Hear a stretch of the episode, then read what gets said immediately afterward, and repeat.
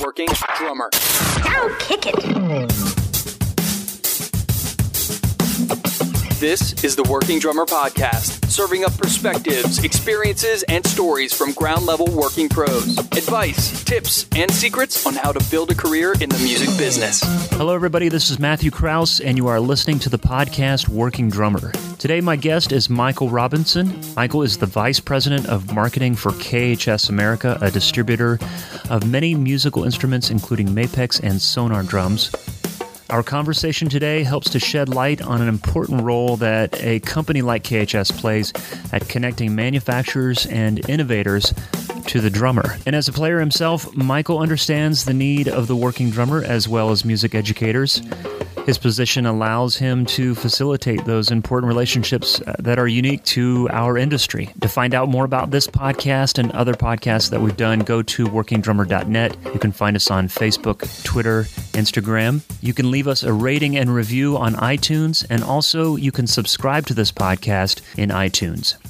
So in Nashville, there are two great drum companies, Mapex and Sonor distributed through a company called KHS America. And I recently approached them about the possibility of supporting our podcast, and they said, you know what? Come to our office and check out and play this new entry ish level Mapex kit that we are running a holiday promotion on. Uh, okay. So the idea uh, was more or less if you dig the kit, talk about it. If not, we'll think of something else. They wanted me to have a real experience. And uh, so, yeah, I played it. It sounded great. Uh, now, it's been a while since my first kit, but I have to say, I lucked out and got a great kit for the money, and it got me through college and into my professional playing years. I think those kinds of well made entry and mid level kits are hard to find these days, but this Mapex kit is a killer sounding and great looking kit.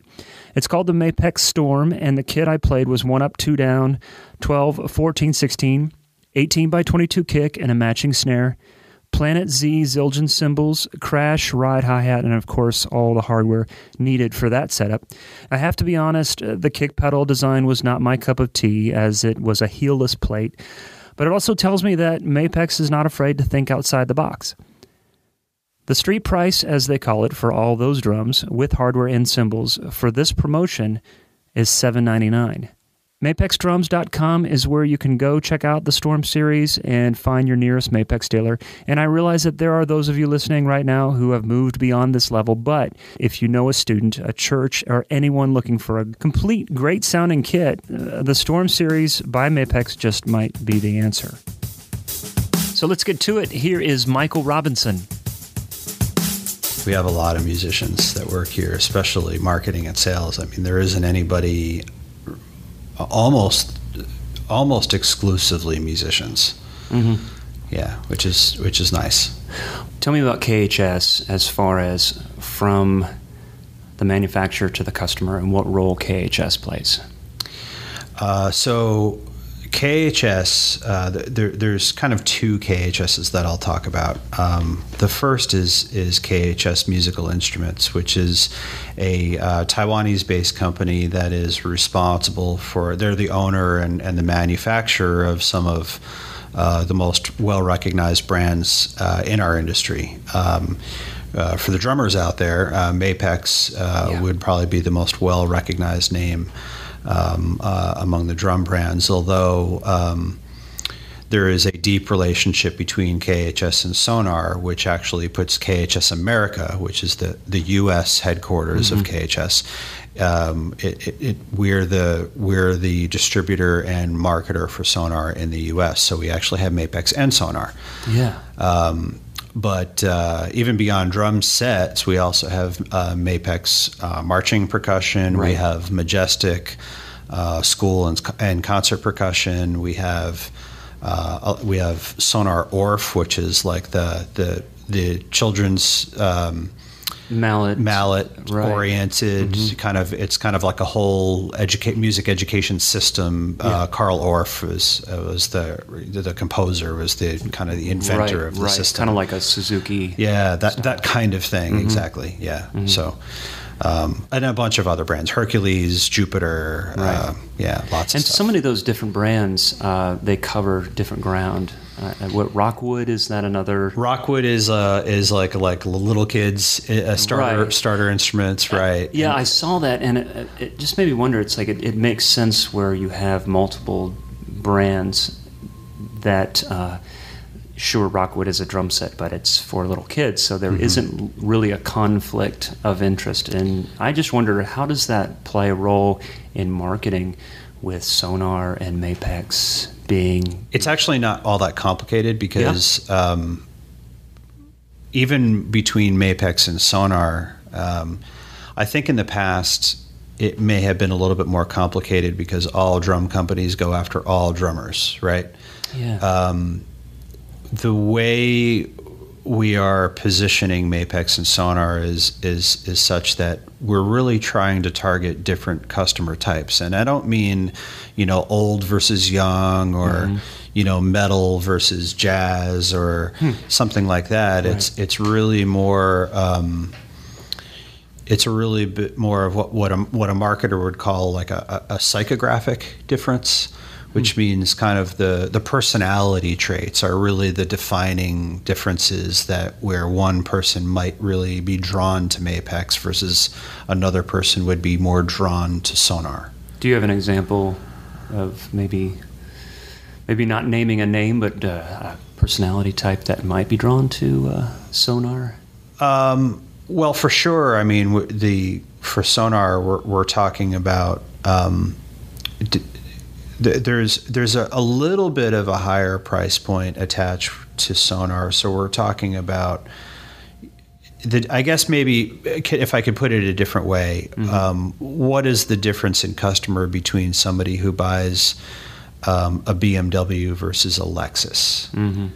they're both completely comparable cars. They're both luxury brands. They're br- they're both priced roughly the same, but they definitely have different personality traits. One is gonna one is gonna look for that sort of German experience. Um, Yeah, yeah. And obviously, the Sonor thing being a German, actually, Sure, there's a lot of there's a lot of uh, uh, relationship there um, versus you know Sonor uh, or I'm sorry Mapex may it, it has a different thing. I mean the bearing edge that we di- designed with the Sonic Clear bearing edge it's it's definitely um, it's a brand that has a lot of innovation. In fact, when we get into marketing these brands, we we actually talk about we start the conversation with what's called a brand essence, and it serves as like our north pole for where all of our compasses need to point. Right from from from marketers, product managers to graphic designers to the people who are designing the instruments, which we are a part of that team as well. Okay. Everybody kind of needs to be heading heading in the in, in the same direction.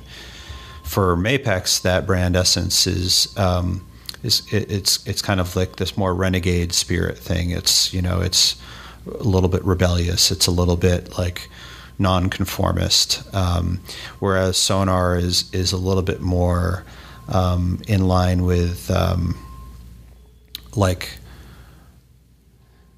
what's the word I'm looking for? The Um, car analogy is really great as far as there was a show I watched, Car and Driver, picking out the car of the year, and they had a Camaro and they had a BMW.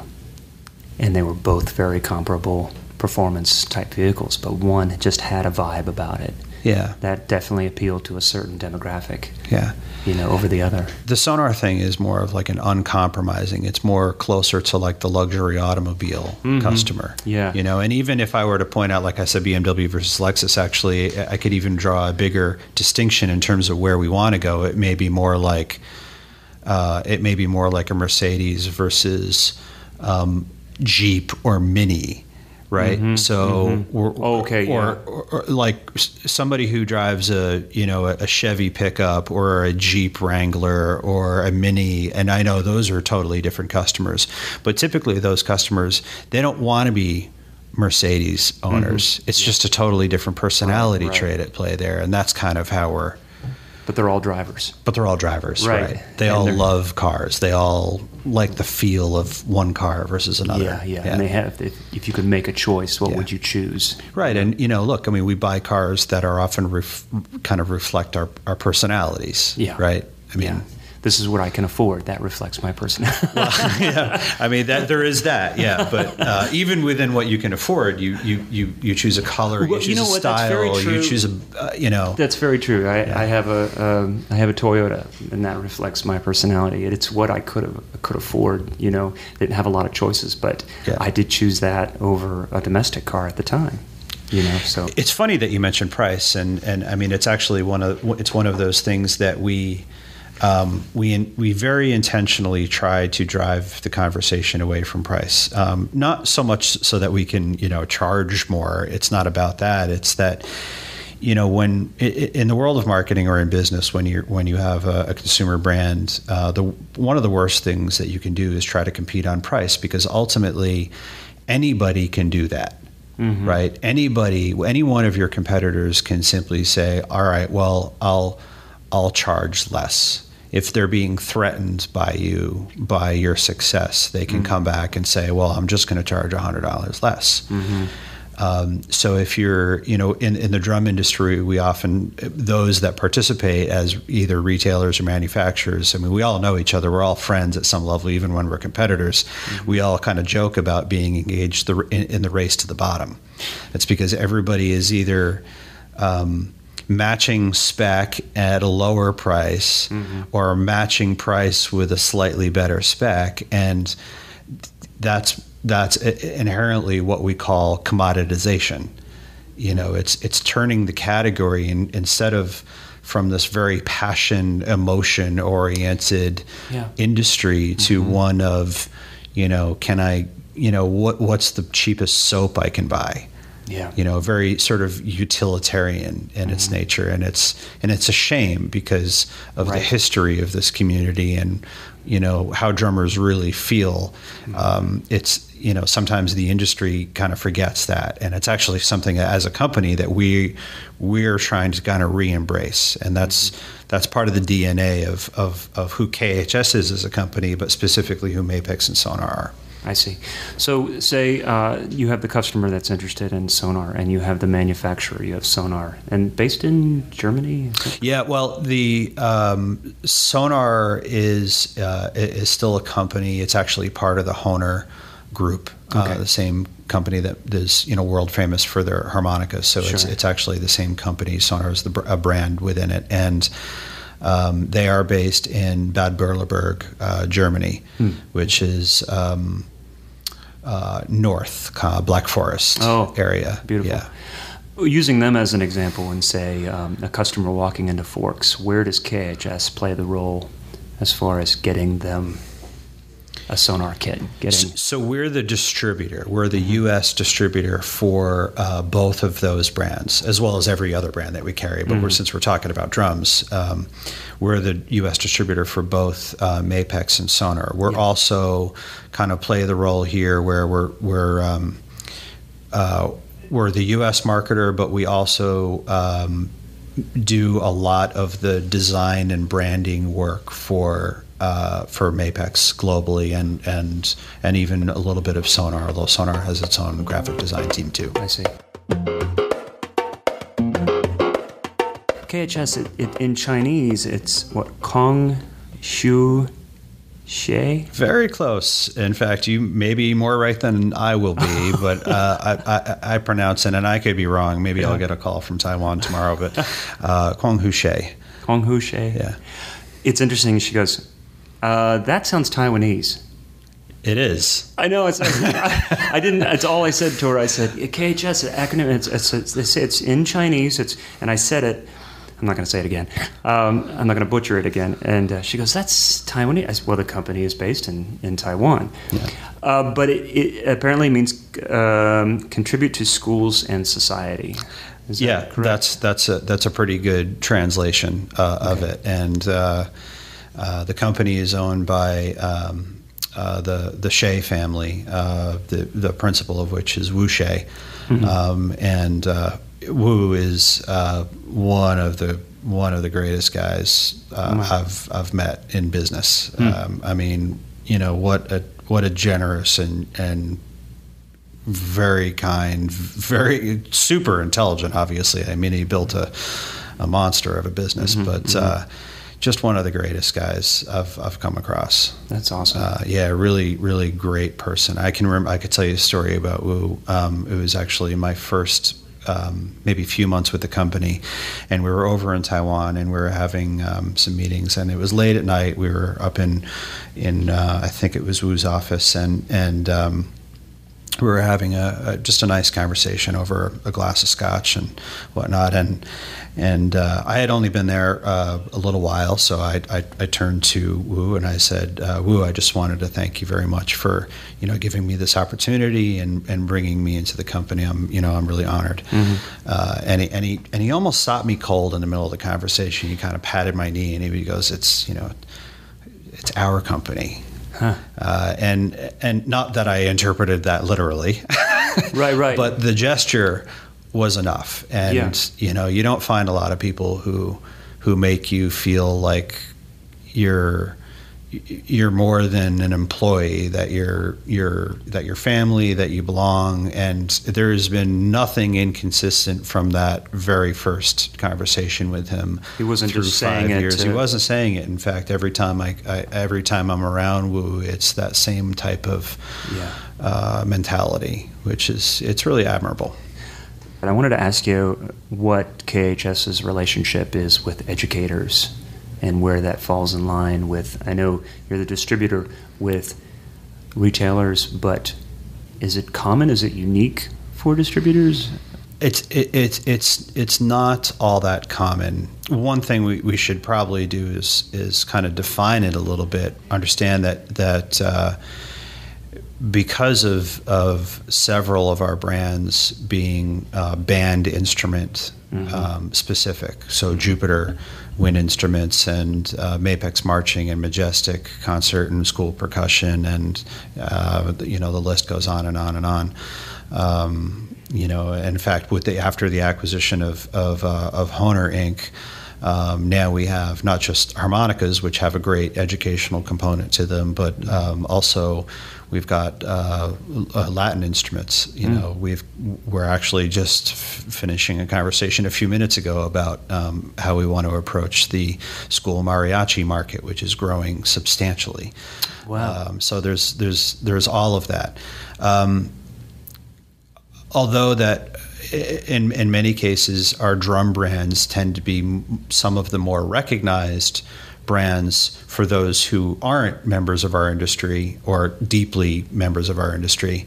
It's actually Jupiter and all of the, the, the school music brands that are actually the biggest piece of our business. And as a result of that, um, one of the core competencies that we have as a company is is developing connections and, and supporting the music education community. Mm. Largely, that has to, that that turns out to be band directors and mm-hmm uh, some general music educators mm-hmm. and, and, the like.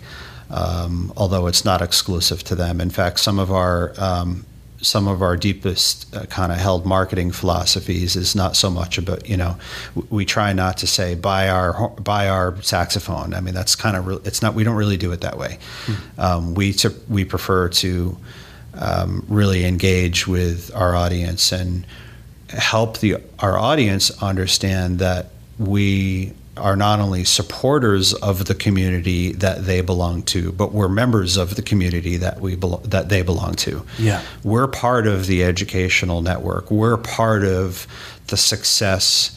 Um, that it has in making musicians and mm-hmm. turning those kids into smarter and better people because of their experience in music.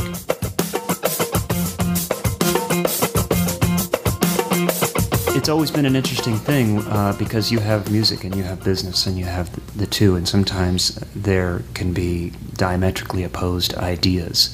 Well, art and commerce. You know, how would you describe the culture here? Like just here, maybe in the building, or?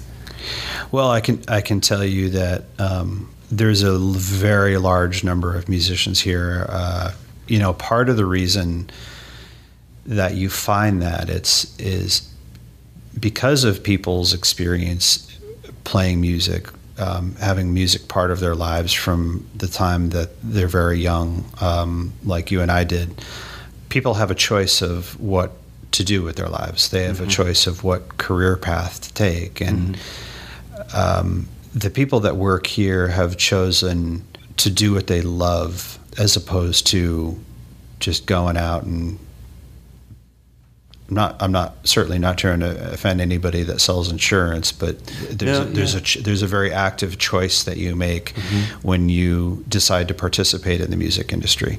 Yeah. You certainly don't do it for money. Right. Uh, I can I can speak firsthand to that. you Yeah. know. um, you know, you really have to love what you do. I mean, I was the kid that like, you know, my dad was a, a big band jazz drummer, you know, by night, you know, attorney by day, and uh, I was born with a you know a '59 round badge Gretsch uh, in my house, and um, you know, I learned to play uh, from the time I was in diapers, and and uh, you know, sitting on my dad's lap, you know, at, at, at the drum set. And, Yeah. you know, I think when I was 10 years old, uh, you know, he came home from work one day and he came down into the basement where the drums were. And I had completely disassembled his Gretsch kit, like right down to the springs and felt inside the lug casings, you know, and he, and he was just like, oh my God, what have you done? And, and, and I was like, don't worry, dad, I got it. I'm just, I'm cleaning it, Yeah. you know? And, and I suppose, although I didn't recognize it at the time, I suppose, you know, th- that was already evident in my DNA that I wanted to work with instruments. I wanted to do this. I wanted to, I wanted to work, you know, with my hands or my brain on on musical instruments. I, Yeah. I clearly had that passion from very early on, and my story is really not that different from a lot of people's stories. Well, what is your story, man? Where are you from? Oh, um, I'm from I'm from New York, uh, born and raised uh, on Long, Long Island, uh, a little town called Oyster Bay, which is uh, Teddy Roosevelt's hometown. So, like you know, everybody else in that town, I'm like a total TR nut. Um, uh, but yeah, I, I, I grew up there, and and uh, um, eventually moved uh, to Boston for a little while um, uh, for school. Uh, went to College of the Holy Cross up in Worcester, Massachusetts, and got a, of all things, a degree of in, in philosophy. Um, so anybody who's a philosophy major out there, don't let them tell you that there's no career path because there are many. There are many. There- it's just not clearly defined. Um, It's very philosophical. yeah, exactly. Um, so I, you know, I, I, I graduated from there. I moved to Boston and, and worked there for a while as a player. You know, I mean, I played like the whole time. I, you know, I, I kind of fast forwarded to college there for, for the you know interview, but uh, I, I played all through. Did you have a teacher besides your father? Uh, no, largely my largely my father. I mean, I I, I took some drum lessons, Uh-huh. uh, you know, on, on Long Island growing up. Um, I learned to read. I learned the rudiments and stuff, but I. Uh, I'm predominantly ear trained. I mean, Mm. you know, my, that's how my father learned to play. That's Mm-hmm. how I learned to play. I've got other musicians in my family, although they don't play drums. That's you know, they learned to play everything by ear. And did you follow kind of in his footsteps stylistically, or I, yeah, I did for a while. Yeah. Um, I, I did for a while until I kind of found my own voice uh, on the kit, and and that became, um, you know, kind of. I, it's almost a little bit too difficult to define. It's certainly influenced by jazz, but um, it's it's a lot of different things. I mean, you know, my path because I'm I'm so highly exposed to some of the greatest players that have ever lived. You know, I've been doing this for 20 years. It- That kind of rubs off. And Yeah. I, I don't mean to make it sound like, you know, yeah, Dennis Chambers' ability rubbed off on me or Well, no, it's no, not yeah, that. it It's does, just my ears yeah, um, kind of I didn't get conditioned to one style. I, Mm-hmm. you know, I mean, I, I sunk in deep with all of these different styles, Right. and somehow osmosis or whatever it kind of bled into my, in my into my own style in little ways. we talk about the influence of YouTube and and just online things that are available now that were never available when I was growing up, and but when I was uh, working in retail and working with just the different clinics that were coming through and meeting all these incredible players, I had a chance to see and experience them, you know, and it does just one performance of being right there, not, not even watching it, uh, on a screen of any sort, but being there in the room, hanging with the person, watching them play, it does make a profound impact just in a very short short amount of time. It seems. Sure, like I said, I've been doing this for 20 years, and you might think that after 20 years it gets a little sterilized or you get a little numb to it. But mm. I, I, you know, there's there's I still love the moment when I'm watching somebody play and I get the chills. I left Boston, um, and I and I, uh, I. It's kind of a funny story. I, I actually, while I was there, I, I applied uh, for the West Coast AR gig for Zildjian because it was currently open. It actually, uh, the guy that wound up getting the gig is um, is uh, uh, Jair uh, Decio Super Acuna. So Alex Acuna's uh, son wow. uh, got that gig, and I had applied for it, and I went on the interview and stuff, and they were like, you know, do you have any industry working with art, uh, any experience working with artists? No. Do you have any experience in the industry? No. Do you, have, do you know how to take inventory? No.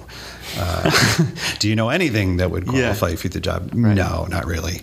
what made you draw? What, what drew you to that? My day gig when I was living in Boston, I, I was actually working for the Boston Stock Exchange, um, wow. oddly enough, and I hated every minute of it and uh, I was playing at night, and um, and then there was an ad that was posted uh, for tryouts for Blue Man Group. Oh. And they were doing the tryouts in Boston, and I was like, yeah, what, sure, what the heck, you know, mm-hmm. I'll give it a shot. I mean, I had done like you know played the lead in Our Town in high school, so I I don't know maybe mm-hmm. I thought I could act, mm-hmm. not so. Mm-hmm. Uh, but anyway, I went and tried out, and and and all of the the early auditions were all were all drumming related. It was there was like no acting as part of the audition, okay. so I actually made it, and and I think they were looking for like you know kind of a certain like eyes and a head shape because you know there's so much of the characters that. Kind so it was auditioning for one of the three. Yeah, what for? Yeah, it wasn't for like the band. It was actually for one oh, of the one wow. of the stage performers, and and uh, so I actually made the final three in Boston, yeah. and uh, and I was so excited about it. You know, I was just like, oh, you know, if I could if I could do this, like if I got like I started to have my imagination kind of got carried away, and I was like, oh man, if I could if I could do this and you know go out, go out on the road and be part of this tour uh, or in one of the cities where they're performing, that would just I mean that would just be amazing. And uh, you know, ultimately, I got the, you know the final callback, and that was the callback where the acting audition take place, which I bombed. I mean, I, I like I, I bombed it so badly oh, wow. uh, that it was just like okay. I mean, it's like as soon as we were in the middle of the audition, I'm like, okay, this isn't working out. But it was a trigger for me. Um, that I guess that letting my imagination get a little carried away and kind of having the dreams of what the gig would be like. Mm-hmm. Um, it, it whet my appetite enough yeah. to to do something that I could invest my heart into mm-hmm. as opposed to doing something for a paycheck. And it turned it it triggered something yeah. in me, which is when I was like, and I don't know what the moment was when I was just like, you know, I'm going to work in the music products industry. Right. I, I, don't know that there was like an active switch that took place. I just sure. it just happened, mm-hmm. and I applied and definitely didn't get the Zildjian job. But I went, uh, I went home uh, for a visit um, to Long Island. Um, it was actually my dad's. Uh, I want to say it was his 65th birthday party, and uh, just so happened that um, John and Joan D'Addario, uh, mm-hmm. who's John was the owner of D'Addario, of D'Addario Company at the time, was was out there. He's kind of a, a friend of my dad's uh, acquaintance, and um, I wound up having a conversation with him, and I said, you know, I've, I've I've just recently decided that this is something that I really want to do, and um, you know, knowing that you've got a company in this industry, you know, do you have any advice for me? Would yeah. you know, would you be willing to maybe take a look at my resume? Not, I wasn't asking for a job. I was just, uh, you know, yeah, saying, you yeah. know, could can you give me some advice on sure. how to do this? Mm-hmm. And he's like, yeah, why don't you, you know, why don't you come in on Monday and and uh, we'll come in and we'll talk. So I did, and I got a whole tour of the place and. Uh, it was actually his his son John John the Third uh, that kind of gave me a tour of, of the plant and, and it was I mean I found I, I mean as soon as I had that tour I was like this is it this is what I want to do this I found it completely fascinating although I wasn't an engineer I had that you know that that philosopher's mind of like you know trying to figure out how things work Yeah, um, of course. just it kind of drew me in and Yeah. and um, to make a long story short, I wound up uh, they wound up giving me a gig. I got my I got my foot in the door, uh, and uh, it was working uh, the production, the Evans Drumheads production line. It was a new, fairly newly acquired brand for them. Uh, they had just moved it uh, not too many months before, um, and they gave me a job working the the Evans uh, production line. Wow. Uh, it's just one of the one of the you know labor people. Okay. And uh, and it was kind of funny because uh, I mean I was it was like me and 35 Dominican women. and uh, and it was a blast, you know. Like Yeah. I mean, they they would like force me to like speak Spanish and stuff, and it was I was super rusty in Spanish, but like you know, I took enough high school Spanish that I, I Yeah. was barely able to get by. But Yeah. they were it was like a really they were really cool, and and uh, they kind of these ladies all kind of like took me under their wing and stuff, and How did you feel when you're doing that compared to the stock exchange gig? I, I was happy. You know, I mean, yeah, I was making like nothing, but Yeah. I was I was genuinely happier. yeah. um, and because I was learning about like, and of course my mind is like active all the time, so I'm learning about like how drum heads are made and like why they do it this way versus that way. And I don't know. I, mu- I guess I must have been there like a, a, few weeks or a month or something when. Uh, Jim D'Addario, who's who's the owner of the company now, came over and, and he was just like, "Hey, you know, uh, you speak English and you're a drummer, aren't you?" I was like, "Yeah," and and he goes, um, "And you know, you're kind of learning how drum heads are made." I'm like, "Yep," and he goes, "All right, do you, you know, can you?" I've, I've got this prototype here that was uh, designed by Bob Gatzen, who is like one of the design guys for Evans for a long time. Sure. And uh, it was the retro screen. He had the prototype. It was Oh, that okay. mesh front bass drum head, and he's like, "I got this. I got this head, and you know, do you think you could kind of like figure out how to manufacture?" it? I'm like, uh, I'll- I'll give it a try, you know. Yeah. And you know, I did that, and uh, and, and kind of got it figured out, and just I, all of a sudden, I found myself off the line of you know production line, and all of a sudden, I was being given all the prototypes to figure out like how to make stuff, and I was working with the team, I was working with the engineers, and um, and I can't even like trace the, the the timeline or the path, but all of a sudden, I was in charge of R and D for Evans. Wow. Um, and uh, I was getting really into it. I mean, there's uh, although D'Addario is the owner of the patents, I have I got to wound up getting a couple of patents and uh, um, uh, uh, being the named inventor in those patents. The whole uh, Evans marching percussion line was all my stuff. Man, that's incredible. Uh, so I kind of led, and then all of a sudden I was picked up and, and brought over to the main office across the street, and, and they were like, "You're going to be now the brand manager, and you're going to be doing marketing." I'm like, "What? What's marketing?" I, you know, okay. Do you remember, like, from the time you started there, like, how long that? It, it I don't know. I- I, mean, this is a long time ago for me now, but it felt fast. Um, Yeah. It it felt like Sounds like you were in the thick of it. That that time really was just. Well, it- although the company had been around a long time, Evans and Evans as a brand had been around a long a long time. Uh, D'Addario had not owned Evans for a long time. Yeah. So I think I was in sort of really at the ground floor, and because of that, because there weren't a ton of this people. new phase. Yeah, it was a new phase, and Uh-huh. because there weren't like a, a, a lot of people working on the line, I think what happened was I got a I got a lot of exposure really early. Okay. You know, I got a lot of experience pretty early on. Now I was still stupid. I mean, I was still a kid, and I Mhm. was still you know probably arrogant and you know making a lot of But somebody saw something about you but that, like, thankfully somebody did. Yes, you yeah. know, and I could name a handful of those people that had enough faith in me to smack me in the head every once in a while, Mhm. you know, and say, you know, stop being stupid. Uh, um, you know, from the time I started to the time I became a product manager is maybe three years, four years, something Wow. like that. Yeah. Um, Maybe five. I, I don't know. I don't remember. And Uh, but then all of a sudden, I'm in I'm in the middle of marketing and and, and being I'm the product manager, and they were. Uh, and, and one of the things about the kind of the, the, the growth period of that company at the time was being a product manager. It meant you weren't just a product manager; you were like the hub for a lot of things. You know, you were involved in R and D, you're involved in marketing, you're involved in sales, you're learning about P and L, you're learning about business in general, you're learning about lots of stuff. Were they sending you to like uh, any NAMM related? Yeah, I was. Oh, sure, of course. I was going to NAMM. Oh, courses. Um, no, that place was like a. It was like a university unto itself. You Yeah. know, I mean, that was kind of the nature of that place, especially at that time. Was you know, if especially if you were a product manager, it was like, it was it, you were in school. That's what that place Right, was right. like. You know, Kind of a vocational type training, It kind of or yeah. a mentoring. You know, but a hard knocks training too. You Yeah. know, it was uh, a tough place to work too. Lots of pressure. And and does a situation like that still exist? Do you think that?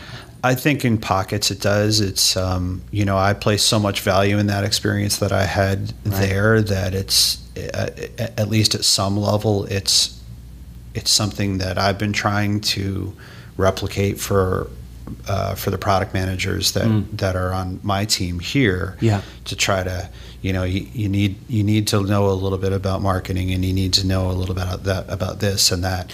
The piece that they don't get as as much to a greater or lesser degree depending on the person, but because we're not manufacturing, they the piece that they don't get is is the the heavy operations like Okay. running a manufacturing Yeah. operation, which is the other piece that I got. It sounds like that became an apprenticeship for you. For sure, under a number of different people. Yeah, yeah. You know, kind of what I'm leading to is is wondering somebody that uh, you know, say a young person is exploring these different options. What advice would you give them um, if they are, you know, wanting to get into what you've got into? Where would they start? Um, do you have any advice for somebody that would want to do that? That's a great question. Um, Go You and know, live it- your life. Yeah, well, follow the uh, exact steps. yeah, well, uh, I'm not sure I could repeat it again if I tried. Right, I know, I know. mean, um, I, I would I would say that if if we're talking about people that might have an interest doing what I do or doing what we do, hmm then my advice would be to show your passion for it. Mm. You know, because as employers, that's what we're looking for. We want people that are going to be committed head and heart, you know. Yeah. I, I mean cuz you ha- in order to in order to kind of um, s- sort of uh, this may be not the right way to put it, but to, to sort of suffer the dues paying that's required in our industry, Yeah. um, you have to have patience. And the only way to have patience is if you really care to do it. You know, like Right. you, you really want, it, you have to want to be here. Yeah. And, and if you really want it, then you're gonna, then you're going to have the character necessary to be able to self-reflect and figure out the stuff that you're that you're not so good at that you need improvement Mm-hmm. on you you have to be able to accept feedback and Mm-hmm. I mean look I mean this these are comments that are good for any young Right, person exactly. but um, I'm wondering if what you're saying is something similar to people ask me. I've got two sons, 11 and 14, and and um, people say, "Oh, are your boys interested in the music business?" And I say, "You know, I don't know. It's not something we really push. Now they take piano lessons and they're involved in music as part of their education, but." I'm very weary about pushing them in a direction, no matter what it is. That's my passion. I want them to find it because if you're passionate about something, you're willing to make sacrifices to achieve success. It sounds like that's what you're saying. you have to Yeah. You have to. I mean, if you're really serious about something, I mean, I don't know anybody that's really successful, and I don't mean monetarily success, successful, but but like one of the best in the business at what they do, whatever that is. Mm-hmm. I don't know anybody that's successful and not had to suffer to achieve Yeah. success to some degree. Yeah. Right. I, I, I think that, you know, it, it that's part of what builds the character. Yeah, I mean, yeah. it's it's like I said. I mean, I had people that just you know smacked me in the head and told me not to be so stupid. I mean, I, and I'm I, and, and I'm, I'm I'm like I'm not making a joke. Like I mean, that really happened. You know. Right. Uh, I, I mean, I can remember a conversation with like this this one guy named Mike Rousseau, who's kind of my mentor when I was younger, uh, and and at at uh, at D'Addario, and he brought me across the street, and and and he just, you know, he totally ripped me apart. He was just, you know, it was just like, you're so smart.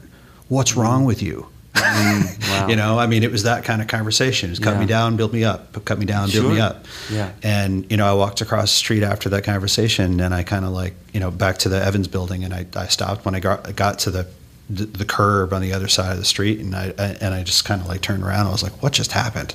Mm-hmm. You know, but it changed me. Yeah. And I think that you you know, if you're really serious about anything, you gotta have to go through those periods, and you Yeah. gotta have to suffer through them, and you can't blame the world for your suffering. You gotta look your, at yourself first. Right. What did you do to cause the suffering? Because in those moments, you know, you you, you have an opportunity to become self-aware and become a little bit more enlightened about Yeah. Mm-hmm. you know what it really takes and what kind of person do you want to be you have to, you have a choice right Right, right. Uh, and, and we can learn from those mistakes. And you, you, you have a choice to either grow from that or let Or it beat not. you down. Yeah, right. Yeah. Uh, you know, and, and again, I, I tell my kids this all the time. I said, somebody is going to let that get to them. And I said, and you, if you choose to grow from it, you win you win. Right.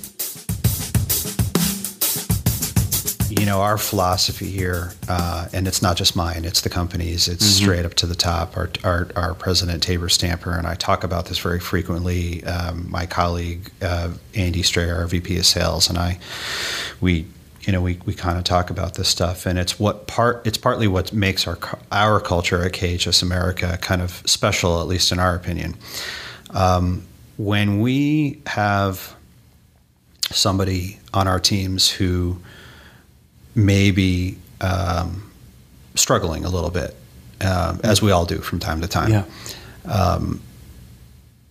Our first, our first act of responsibility is to look at what we, as their manager, may not be doing right.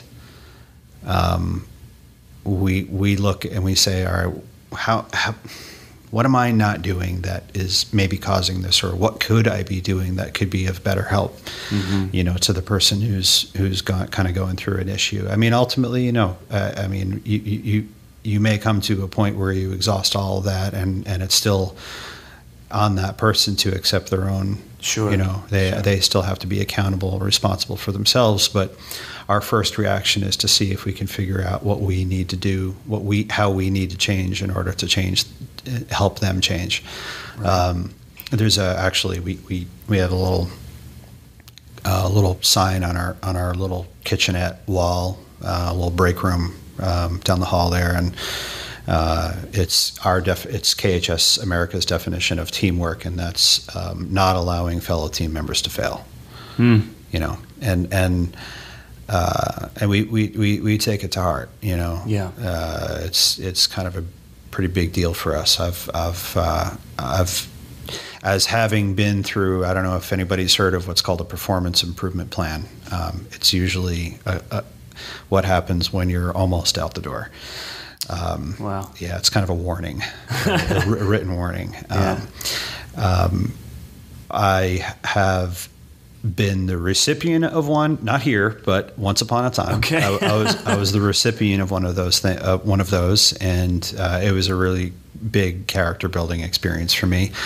Uh, here, I have been the administ- administer administrator for Sure. uh, two, Oh. um, and uh, in both cases, I'm very pleased to say that uh, the the person um, has has turned it around, wow. um, and uh, and there's that you know everybody's got that potential in them that if they can just kind of if they can face themselves in the mirror and Right. figure out what it is then they Yeah. can you know they can it, amazing things can happen Something that's uh, you've experienced having done this for so many years that um, you always have a good memory of that you can always look to as like what a monumental experience. Oh wow, there's been a lot. Um, it'd be Well, hard. that's good. It'd be hard to it'd be hard to narrow it down. I mean, Yeah. Mm-hmm. some of the closest relationships I've had in my life, I've I've made in this industry. Wow. You know, I mean, some of like as close as my own brothers and sisters. Yeah. I mean, I've had those chill moments that we talked about earlier of you know yeah. seeing somebody play when it's you see something that it just you know and you know that you know you're in a position where you've had enough experience in doing this that you know even the average drummer in the room might not necessarily recognize what just happened but you did Yeah, right, right, right. you know because you've seen you, you're you know your ability i mean i've done artist relations marketing and all that kind of stuff and i've been around the best players so your ability to recognize when something special has just happened Yeah, yeah. you know Yeah. um, and sometimes that, that comes in surprising forms like Hmm. um, i was never really into the um, marching arts or drum Yeah. Mm-hmm. corps or anything like that and um, when we started uh, you know back in the in the around 1999 when i was working at evans and we started doing the some of the marching percussion drumhead design uh, i went to my first dci um, finals drum corps international Yeah, sure. finals and I had never been in anything like that before. And I mean, it blew my hair back. I was like, "What?" yeah, yeah. You know, so I mean, th- there was that, it's that kind of stuff. Yeah. You know, it's uh, I don't know. There's there, uh, you know, there's there's a collection of Yeah. of moments.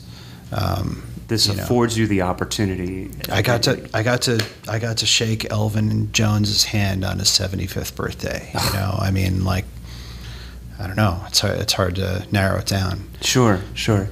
No, I, I think it's really cool. It's it's it's great that you can't narrow it down to a couple things, and that that this it re, probably reinvigorates you and reminds you of, of your passion. Yeah, It's yeah, really great. for sure. What about playing now? What are your uh, do you have opportunities to play? Where do you spend your time when you have it to to, to play? To you know, I'm probably a little bit out of practice. I moved here about five and a half years ago. I was playing more regularly when I was living up in New York. Um, I think Nashville is a little bit uh, more of a challenge, you know, um, to to to find those opportunities. I think the job I'm in right now is also make makes it a little bit more of a challenge. Um, there's more demands on my time. I mean the. Um, when I first moved here, I actually put a kit in my office, and you know, I had you know keys to the building, so I used to come at night and you know Yeah. like nine nine or ten o'clock and just shed for a while, and and uh, and that was good. Um, you know, my my I've got two kids, and uh, Mhm. um, you know they're nine and seven, and um, you know when I'm when I when it's when my work day is done. Um, it's not that I don't want to play drums. It's just that I want to be with them more or right, you know and i want to i want to kind of hear what their day's been like and Yeah. listen to them and they're both taking piano now so i Mhm. want to you know listen to them practice or help them with their homework or right. you know take them i'm headed to softball practice in a little while That's so, right. Very soon. you know so I, I, I like doing that stuff and on my free time on the weekends i'm i'm i'm a i'm a pretty serious hobby carpenter so i mean Oh, like cool. like i build you know furniture and that kind of stuff so i tend to you know everybody needs a creative outlet and at one time that was probably drums for me but Mm-hmm. i'm surrounded by drums and musical instruments all day every day Yeah, so and it's not that i get sick of it but i get my fill Sure. um, and I, I, yeah, I still practice, not as much as I used to. Mm-hmm. I certainly my hands. I wish I had my hands, Right, right, right. like I used to have my hands. Yeah. uh, and that can be a little frustrating when I sit down at the kit and they don't they don't do what my yeah. brain tells them to do.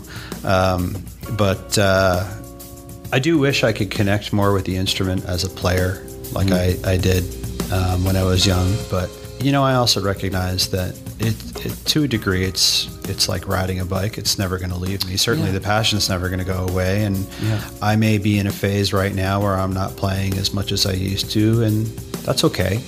Uh, I know at some point I'll get back. Yeah, yeah, yeah. Well, because the, the, the complete opposite is scary.